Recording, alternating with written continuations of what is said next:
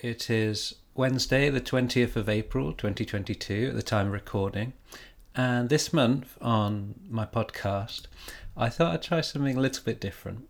Um, so there's no guests, uh, but I wanted to do an experiment where I take some audio clips from a podcast and turn it into a kind of extended commentary.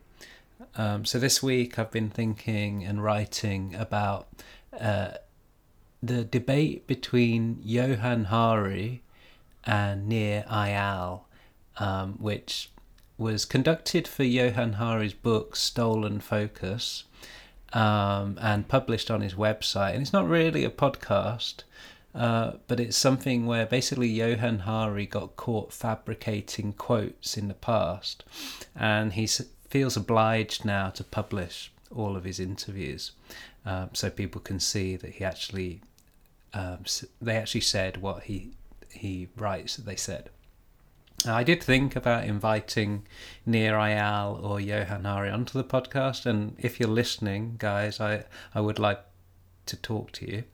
Uh, but I don't know if I'm quite uh, ready um, to be bamboozled by the amount of facts and data that they have up their sleeve. Um, you know, they've been thinking about this stuff for a lot longer than I have, and you know, I think this is more of a kind of introduction to the debate rather than my own particular uh, contribution. Um, now, usually on podcasts, at least on interview podcasts, they're very relaxed.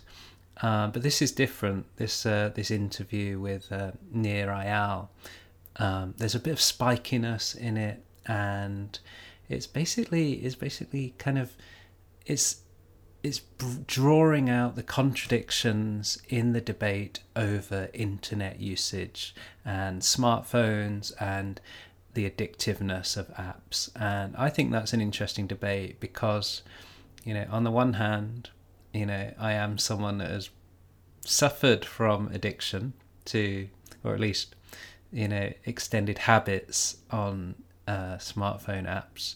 Um, but, you know, I can also see that there are you know there are trade-offs and the solutions to uh, how we make these apps less addictive is not necessarily kind of clear clear cut. Um, so anyway let's let's get on with the their interview and I'll intersperse some commentary in between. I feel very strongly that telling people that technology is hijacking their minds is wrong on so many levels. Um, I think it it's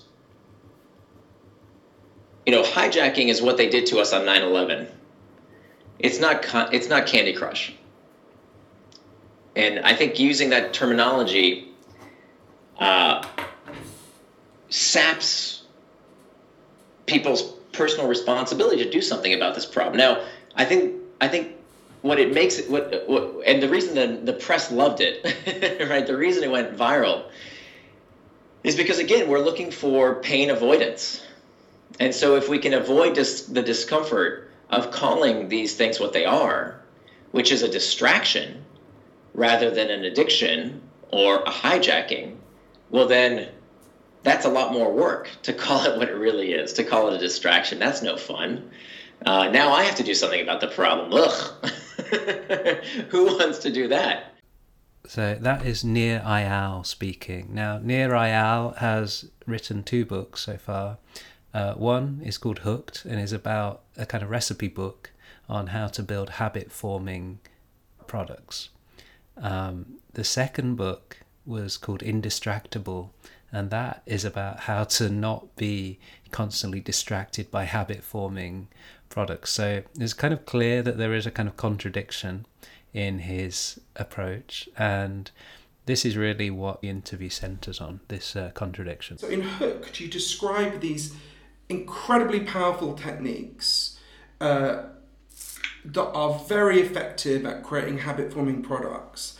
And it feels to me indistractable. You describe, and let's set aside the stuff about free play, which I think is very, very powerful, and I, uh, I would put in a separate box to this. But the techniques of adult self restraint, all of which I agree with and all of which are valuable, seem to me quite um, small and fragile compared to the bigness of what you describe in Hooked. Can, can you see what I mean? I, I see it exactly the opposite, in fact. I think we are, you know, everything that I talked about in Hooked, you can turn off with a click of one, you know, with a tap of one thumb. Fuck them. But that's like saying to someone in a casino in Vegas, you can walk out. I mean, yeah, you, you can. Yeah, right. And to everybody but an addict, that's not such a big deal. Right, but I mean, there's a reason why huge numbers of people who live in Vegas are addicted to gambling. If you live in an environment, and those are not just people who are gambling addicts who move to Vegas, there's good research on this, that people who live in an environment that is kind of um, chronically habit forming. So I guess. Um, so Johann Hari is not a designer, and you can kind of tell that because he doesn't think in terms of the trade offs involved. When we hear about all the bad stuff that's happening with tech use around 2008, we make, you know, Jean Twenge and, and Tristan find these correlations around, well, look at all the bad stuff that's happened since, since 2008, since the Apple App Store came out. But what about all the good stuff? I mean, think about, you know, kids these days from 2008, you see this precipitous decline in all the things that used to kill kids. Truancy, down. In, uh, incarceration way down, murder rates way down, drug use way down, teen pregnancy way down, traffic accidents way down. There's an interesting discussion in the podcast about what metaphors we need to use when we talk about big tech. Is it something like leaded petrol that should be banned? Or is it something like smoking, which should be discouraged and kind of given lots of health uh, warnings? um, or is it like diet? Um, and we hear this in the next excerpt. If we think of these problems as like, you know, the industrial process, which brought many benefits and some costs, produced pollution that led to deteriorating air quality and all sorts of things, the market would never have dealt with that pollution, right? You could say, oh, of course, people want cleaner streets, they don't want to be able to breathe, but that was an externality to the market process, right? And I think what and I'm putting words in their mouth, so in words yeah, I, I, don't think pollution is the right metaphor. So tell me think, why you don't think it's like pollution. Well, because pollution is uh, one company is is making a product that has uh, an externality downstream that someone else has to clean up, uh, and it's I think the right metaphor is probably food, right? That that scientific innovation has meant that we have more calories than we need to feed every human on the face of the earth for the first time in human history, which is a wonderful thing. And just as we have these interactive technologies like we're talking through right now, which are completely free, it's a wonderful thing we can do this. But as Paul Virilio said, when you invent the ship, you invent the shipwreck, right? So there's there's it's not externalities, it's unforeseen consequences. I am fascinated by the idea that you only have a problem with social media if you think you've got a problem. Like you know my the people i know my wife and people like that who use social media quite a lot they never get that neurotic about it. They never worry so much about it. Um, sure you know you go out onto the streets and you see people kind of stumbling over in the road getting run over because they're staring at their phones. But that's not everyone. Um, so i always do wonder like how bad a problem is it? And to what extent can we, um, you know, um, take responsibility?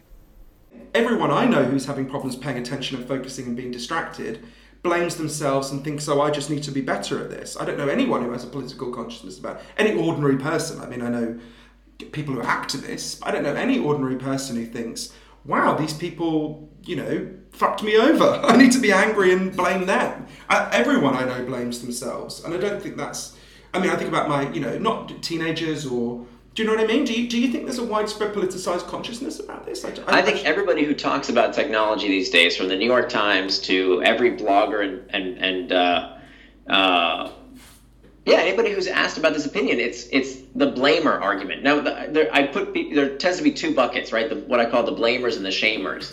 The blamers say it's the technology, it's the product uh, that the product needs to change. It's the chocolate cake doing it to me. Uh, the the shamers we that's a, a whole other segment of the population. I used to be in this population as well. That's from time to time and say there's something wrong with me. I must be lazy. I must be deficient. There's something wrong with me.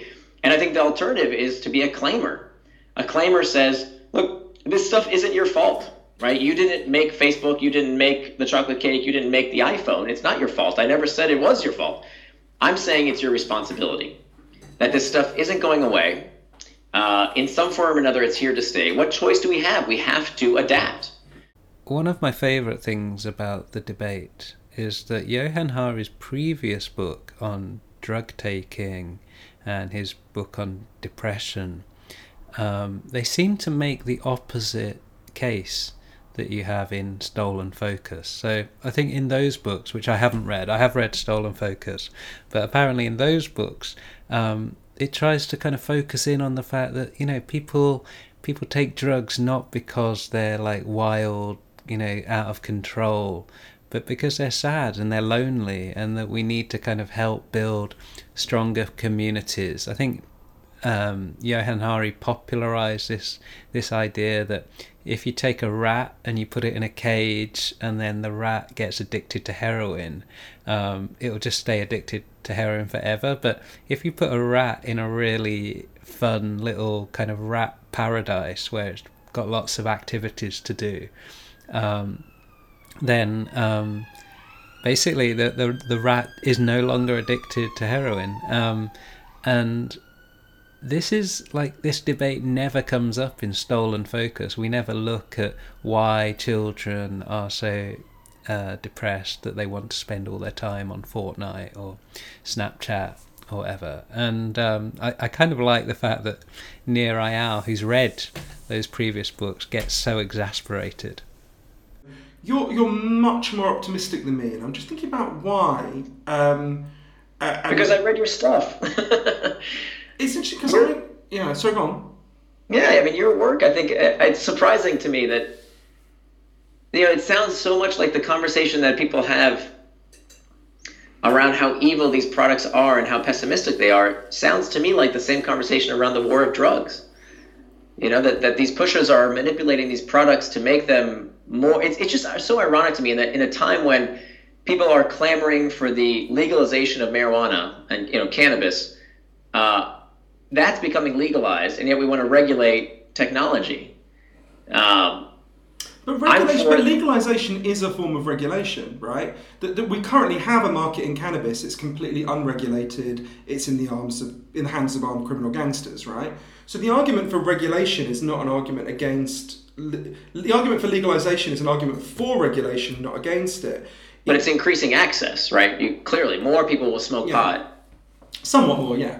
Uh, I mean, there's a debate about whether intoxication goes up because some people transfer from alcohol to cannabis. So you might have a, a, a an overall stable level of intoxication. You just have a shifting market. We don't know. Right. And, and, and, and, and guess what, Johann?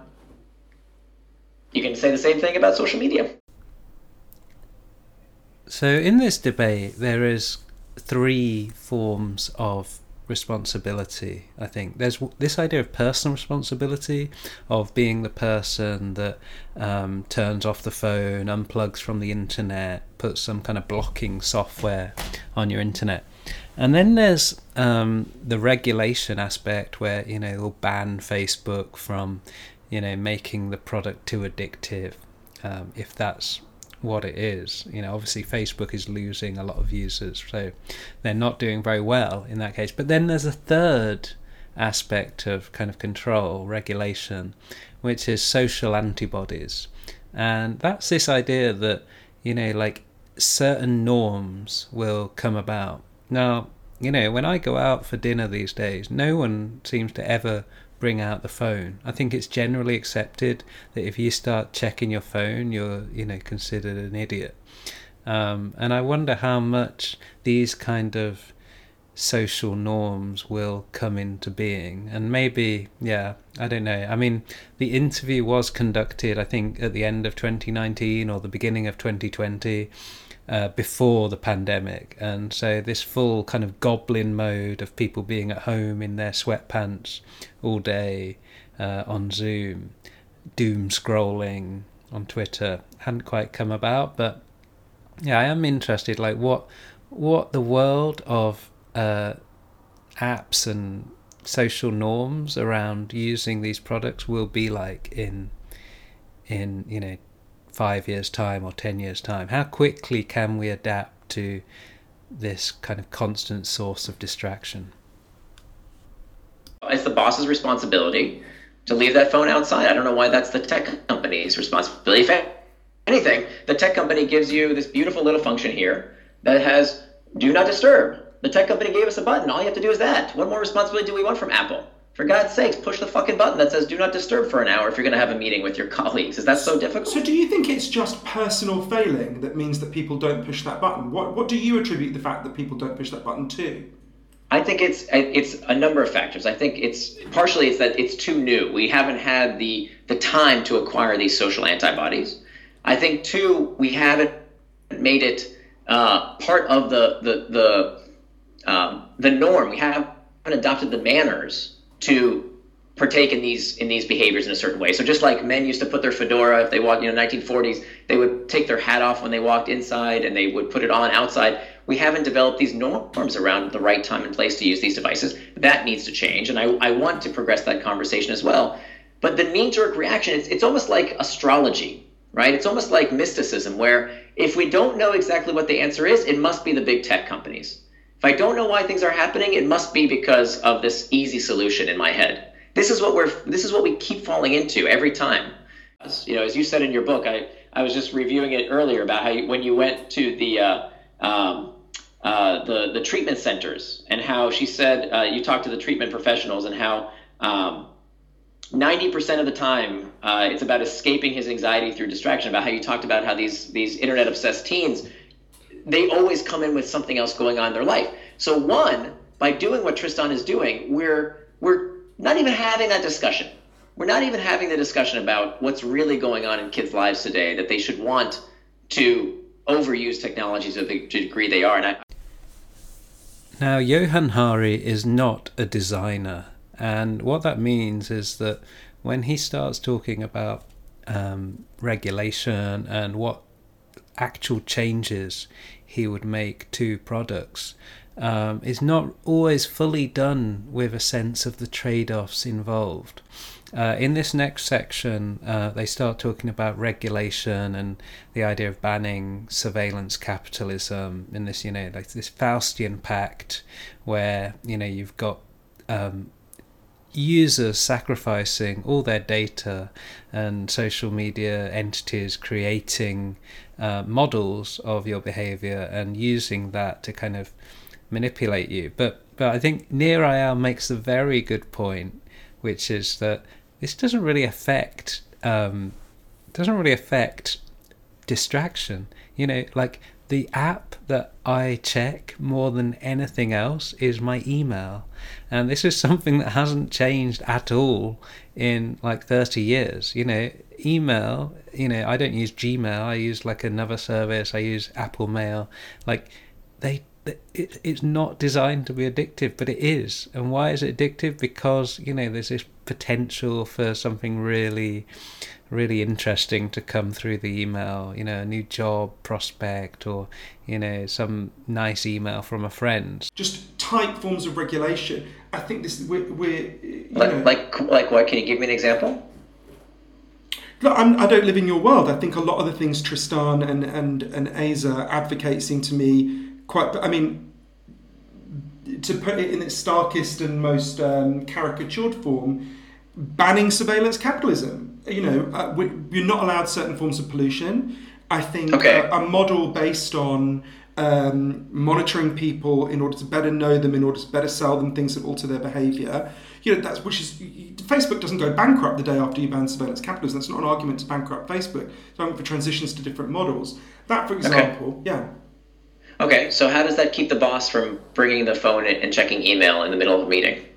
Well, then you have over time, just like we, the analogy with smoking, if you over time have altered social norms, if you no longer have in everyone's pocket a product maximally designed to disrupt their attention, that will. But the boss isn't checking Facebook. The, ch- the boss is checking email. No, but you could say, you know, your parents weren't smoking in your house, but other people were. Over time, you alter the social norm so that so that we're over time, everyone or almost everyone gets affected by an altered social norm. So what banning surveillance capitalism would do in terms of this individual who may not himself be on Facebook is over time create a different social norm about what is acceptable when it comes to disruption. The debate around the attention crisis and the idea that the internet and Facebook and smartphones are destroying our ability to focus has been largely shaped by people like Tristan Harris and uh, Aza Raskin, um, people that are from Silicon Valley and are really scared uh, about what it's doing both to themselves and the people around them. You get a lot of stories of people who, you know, used to run Facebook uh, departments and they won't even let their children use smartphones. I think uh, Steve Jobs was one of these people, and so there's this kind of class division of the people in the know, on one on the one hand, and the uh, the kind of ordinary people that are having to deal with the consequences of this technology. Um, but I think this next section is interesting because, like, it it makes people have a kind of sense of blame. You know how how guilty people feel for having created this world, and I'm I'm I'm interested to see um, Nir Eyal's reaction to this idea of feeling guilty. How do you feel when you hear them talking about them feeling guilty? How do I feel when I hear them about feeling guilty?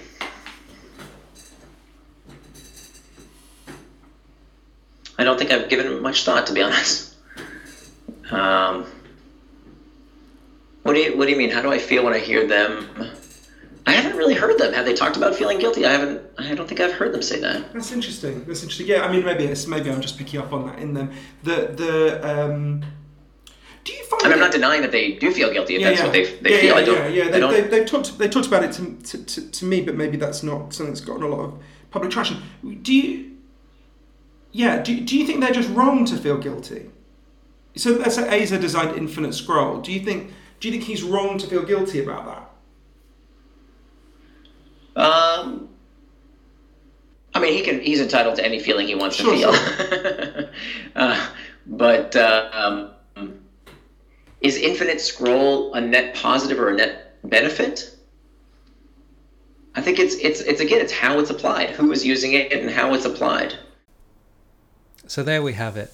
These are all the clips that I took from the interview between Johann Hari and Nir Eyal. Um, I hope you found it as kind of interesting as I do. You know, I think it's it's it's one of these debates that will go on and on, and I think you know even just thinking about the debate has made me a lot more self-conscious about how I use the internet and how much time I spend on apps and on Twitter. And you know, I do agree with Nir Eyal that we do have to take some responsibility for um, for our behaviour and for what we do and um, for the kind of feedback loops that allow us to have insight into what we're doing.